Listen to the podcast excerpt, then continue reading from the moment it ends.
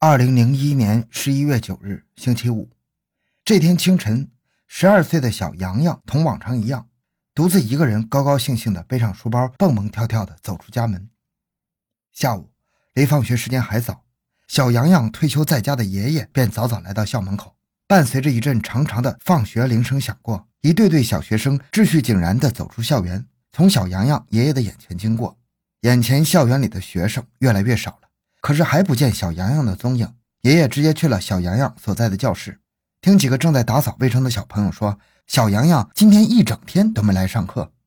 爷爷的心一下子抽紧了，一种不祥之兆陡然袭上心头。欢迎收听由小东播讲的《警察与绑匪的对决》。回到现场，寻找真相。小东讲故事系列专辑由喜马拉雅独家播出。小洋洋失踪的消息很快就被传开了，洋洋的父亲、母亲及所有居住在市区内的亲属立即分头行动，找了整整4个小时，却仍然不见小洋洋的踪影。当晚9点08分，正在大家焦虑万分的时候，小洋洋父亲手机的铃声突然响了。喂，你孩子在我这儿，没别的意思，就是为了钱。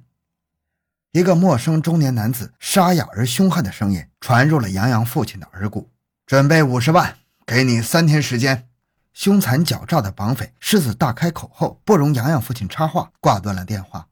洋洋父亲再回过去时，已经无人接听了。洋洋的父亲是吉林市某银行的行长，母亲也在金融系统工作。被害人特殊的家庭背景使这起性质原来就十分恶劣的绑架案件愈加显得不同寻常。任务落到了吉林市刑侦副局长岳中田的肩头，在旋即召开的由省市领导参加的案情分析会上，他被任命为破案总指挥。吉林市刑警孔德浩、杨吉祥、王晓东、孙伟等领导及各侦察大队侦察员兵分几路，一路密切注意来往可疑人员和车辆，一路身着便衣，在交警配合下，在出城卡口排查。一组围绕洋洋父母的关系进行摸排，一组围绕绑匪电话号码开展侦破工作。最后一组在小洋洋家，叮嘱洋洋父亲要通过巧妙周旋稳住绑匪。很快发现绑匪索要赎金号码是吉林市昌邑区某重点中学附近一个无人看管的 IC 卡电话亭打出来的，想获得更多线索已经无可能了。与此同时，对小洋洋老师、同学等相关人士走访，也没有发现更多线索，只能确认是早晨上学路上被绑架的。通过分析，发现这是一起有组织、有预谋、以侵财为目的的绑架案，绑匪作案目标明确，由此推断对被害人家庭情况有所了解，而且是具有较强的专业知识和反侦查能力，是一个高智商的专业犯罪团伙。而且从作案过程看，绑匪应当拥有专用的交通和通讯工具。岳中田经过思考，确定了先交钱赎人后寻踪破案的总体工作原则。小洋洋家是相对富裕的，通过四处筹借50万元在3天之内凑齐了，但可怕的是3天以来绑匪一直没有消息。11月12日19点51分，绑匪终于再次拨打了洋洋父母的手机，并急切地要求他快将50万元赎金准备好，然后随时听候他的消息。随即不容插嘴，又挂断了电话。这回绑匪使的是手提电话，但是电话卡却是张无需登记的挂名卡。狡猾的绑匪又一次给侦查工作设置了极大的障碍。11月13日中午，战机突现，绑匪第3次打来电话。这次狡猾的绑匪使用的依然是那张无以查询的电话卡。在听到洋洋的父亲说钱已经凑齐之后，绑匪让他马上购买一张11月14日早晨6点40分由吉林开往长春的 K958 次列车车票，独自一个人携赎金去长春，途中打开手机随时听候指令。绑匪的这一伎俩已经算不上高明和别出心裁了。指挥部决定由王晓东任前敌总指挥，带一部分人到长春开展行动。一是派人先期抵达长春，埋伏在火车站附近伺机而动；二是铁路沿线全面布控；三是一组人员驾汽车沿吉长公路与火车同步前往长春；四是一路侦查员扮作旅客与洋洋父亲一同上车，以便绑匪在车上进行交易时实施抓捕行动。一切准备就绪，岂料这一次居然是绑匪释放的烟雾弹。11月14日上午，当小洋洋父亲坐车携款赶到长春市之后，绑匪又要其乘车返回吉林市，如何交易再听电话，同时在电话里杀气腾腾的充满血腥味的警告小杨父亲不要报警，更不能与警方合作。当晚7点，绑匪第5次打通了小杨父亲手机，同前几次一样，使用的是那张不记名的电话卡，并且从不用此卡与他人联系。在小洋洋父亲苦苦的哀求之下，小洋洋终于和父亲通了一次电话。儿子惊恐不安的声音让父亲心如刀割。随后绑匪再次威胁小洋洋父亲，做父亲的为了儿子终于决定抛开专案组人员。11月15日上午9点27分，小洋洋父亲单独登上由长春途经吉林市开往图门的655次列车到敦化交钱赎人，但是这次专案组没有接到通知。当12点38分，655次列车行至吉林市龙潭区江密峰至唐房区间一个弯路处时，绑匪又一次打通了小洋洋父亲的手机。此时这位父亲已经精神崩溃了，居然真的按照绑匪的指令打开车窗，冲着蹲在路基旁的两个男青年无奈而又颓然地将50万元现金扔出了窗外。从此以后，绑匪便与小洋洋的父亲中断了联系，小洋洋也没有了音讯。人质杳无音讯，讯息渺茫如雾，专案组的心绪阴沉，而小洋洋的亲人们更是终日以泪洗面。真正的内行人士都知道，在一起绑架案中，绑匪真正的斗志是在拿钱阶段。所谓绑人不难，取钱难，杀人不难，挖坑难。前者是歹徒有心，良民无心；后者是警方有心，歹徒无心。尽管是以钱壮胆，打起12万分精神，还是有很多的绑匪在领取赎金时被警察包了饺子。电视里频繁变换交钱地点的土办法，在交通通讯高度发达、警察普遍配备无线电的今天，已经很难奏效了。不过道魔相生，匪徒也不是没有相对的稳妥的手段。在这起案例中，绑匪首先指定人质家属携带装有赎金的包裹，最好具有明显特征，和手机搭乘一趟长途火车，越破越好，不能是空调车。一般来说，如果人质家属报警，警方一般会以为歹徒在列车上提取赎金而派遣侦查员尾随。等待赎金的匪徒尽管知道警察也随人质家属上了车，却一点也不会担心，他根本就不用上车，而是事先埋伏长达1000里的列车沿线任意一个地点，掐算好列车经过的具体时间，然后在列车到达前2分钟通知人质家属，让他注意观察窗外，一旦有明显标志就把钱扔下火车。如此歹毒的算计之下，警察是不可能千里不防的，而跟车的警察跳车抓捕的可能性大约为0，这时候歹徒便可以逃之夭夭了。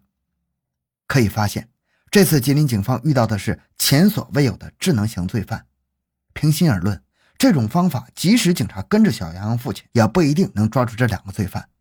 面对吉林市建国以来最大的一起绑架勒索既遂案，吉林市警方既没有得到受害人家属的信任，也没有能够解救到人质，现在连赎金也没有了。吉林市警方愤怒了。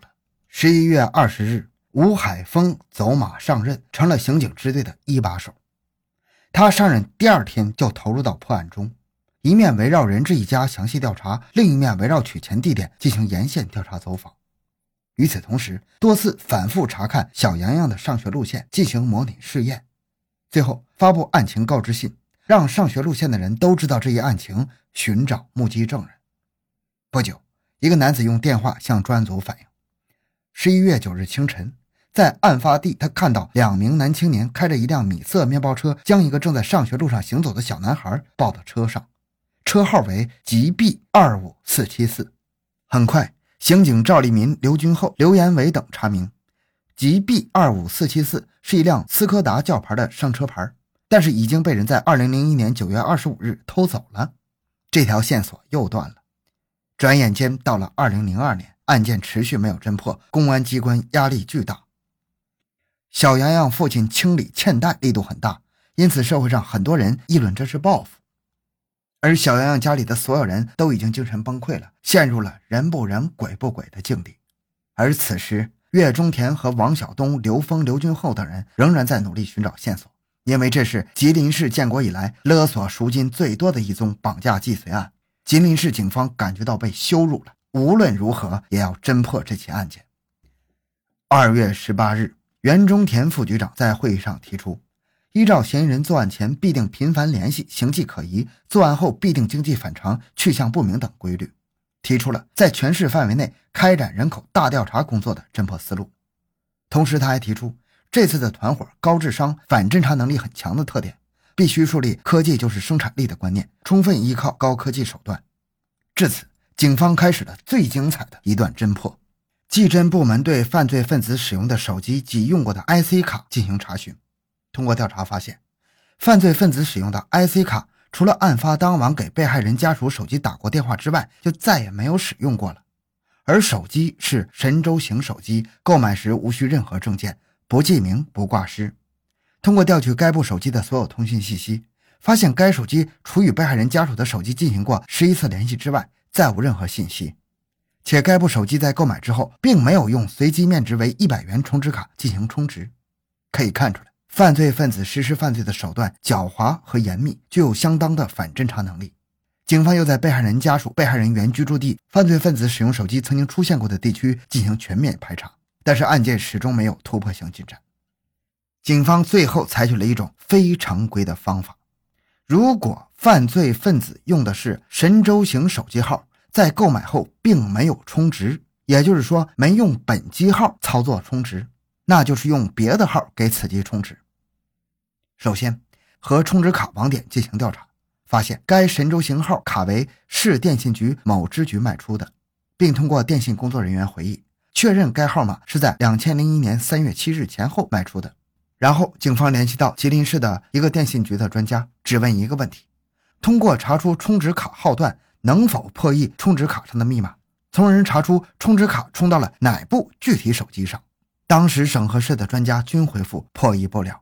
吉林警方找到了北京市公安部12局以及北京市电信总局的专家，专家经过探讨后回复可以破译，但是工作量极大，程序相当复杂，必须先期知道充值卡的号段。吉林警方根据3月7日前后卖出卡的情况，最后确定在此号段的159张嫌疑充值卡。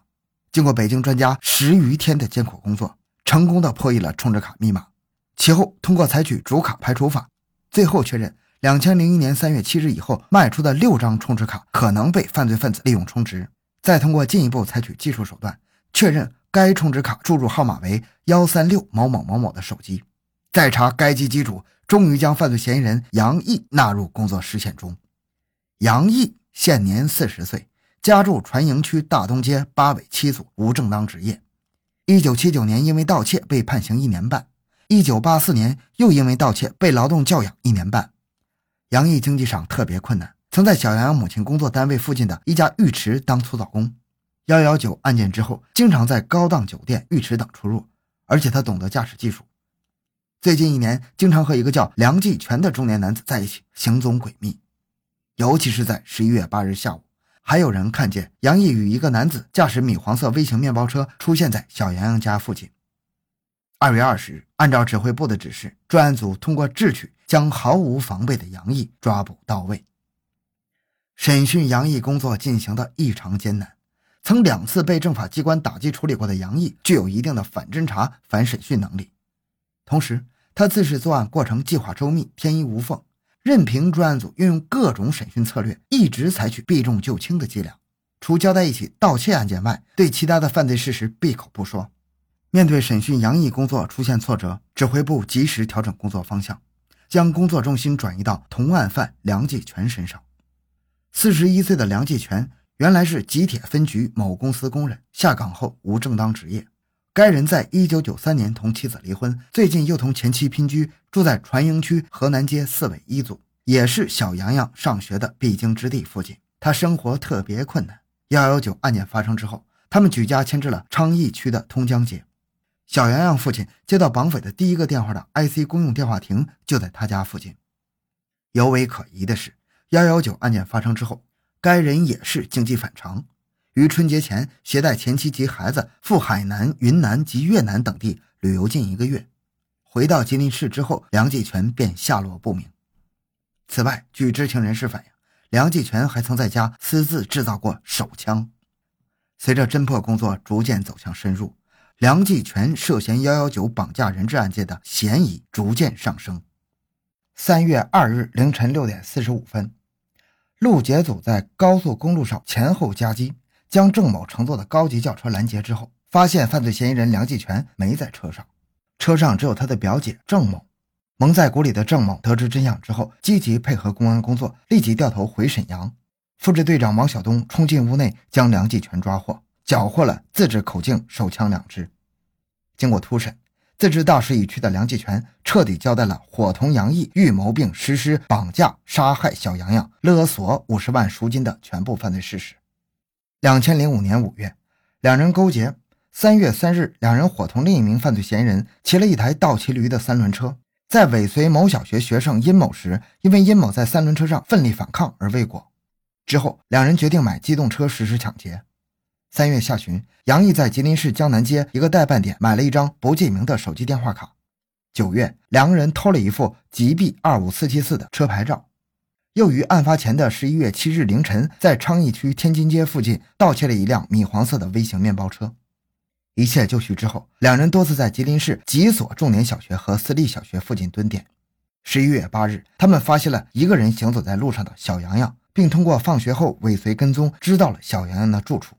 通过观察小洋洋家居住的小区的楼外形，两人断定居住在这里的人都是富裕户，决定动手。11月9日，两人将小洋洋绑上面包车，绑架得手之后，得知了洋洋的父亲是吉林市的某银行行长。两人更是喜出望外。小洋洋被绑架之后，就被二人囚禁在了船营区德胜街的一个空房内。11月14日晚上，小洋洋在与父亲通完话之后，满心欢喜地指望绑匪会放他回家。没想到绑匪得知小洋洋父亲肯定会交钱赎人之后，立刻将他带到野外的小河旁，挖坑之后勒死了小洋洋，将他给埋了。15日作案得手之后，两人将50万元平分，便开始分头行动了。根据二人的交代，专案组一边追回了剩余的36万元赃款，一边去挖出了小洋洋的尸体。16点35分，小洋洋的尸体被挖出来了。闻讯赶来的小洋洋家人早已经哭倒在地，所有在场的人们无不对绑匪产生了切齿之恨。2002年9月26日上午10点15，伴随着2声枪响，绑架犯杨毅、梁继全终于结束了罪恶的生命。好，这个案件就讲到这里。小东的个人微信号6576266，感谢您的收听，咱们下期再见。